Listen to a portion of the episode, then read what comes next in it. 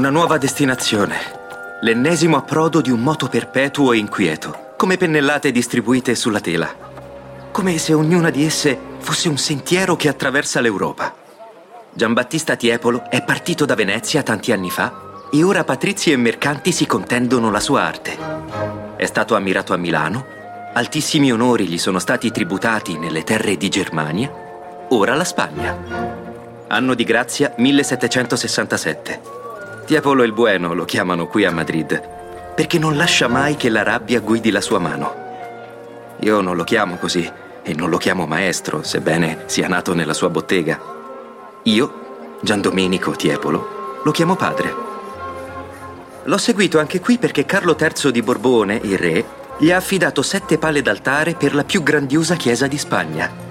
Perché lo sia davvero, dovranno esserci i dipinti di mio padre tutti al loro posto.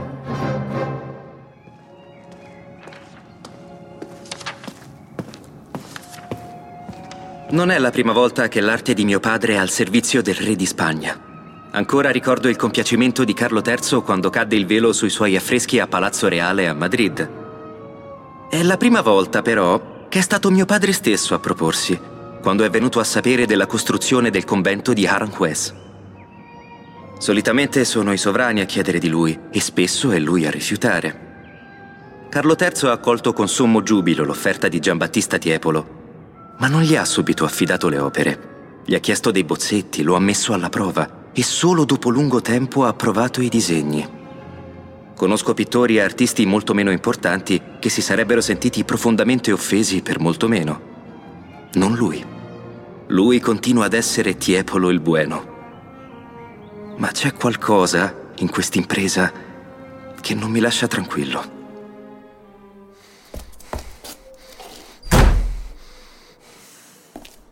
Può la gentilezza essere maligna?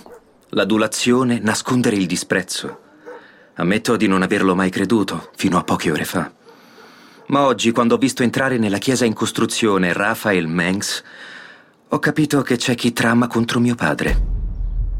Mengs, colui che porta il vessillo dell'ideale neoclassico, colui che chiama mio padre Tiepoletto e che considera la sua arte sorpassata, realizzerà altre pale d'altare per la chiesa in gara con Tiepolo.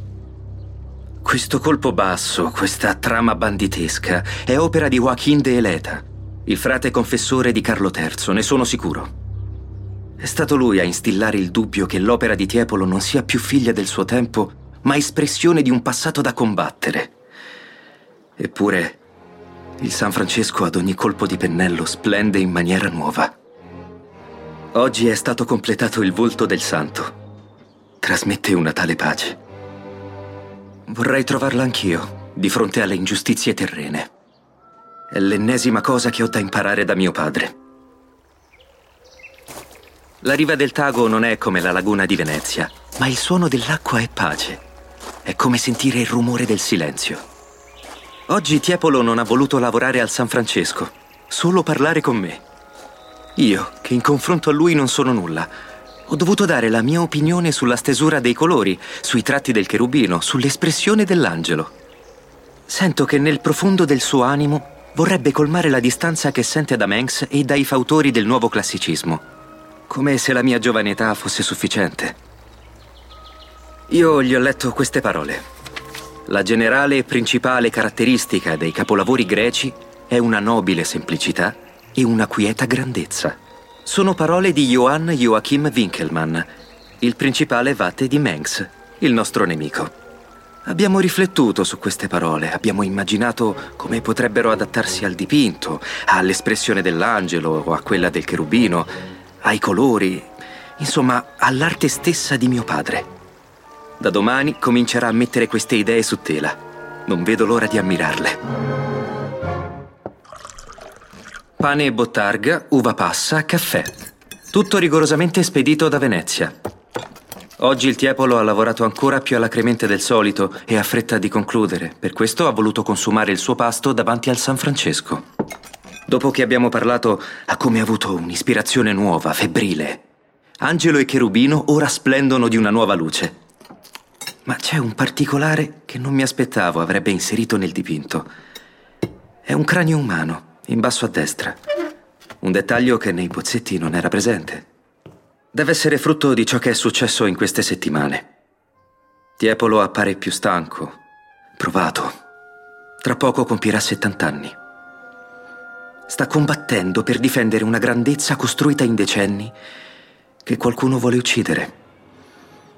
Sì, stanno tentando di uccidere la sua arte e il pensiero della morte si è insinuato nella mente e nelle dita. Ma chi è stato illuminato dalla grandezza del talento sopravvive anche alla violenza iconoclasta del futuro.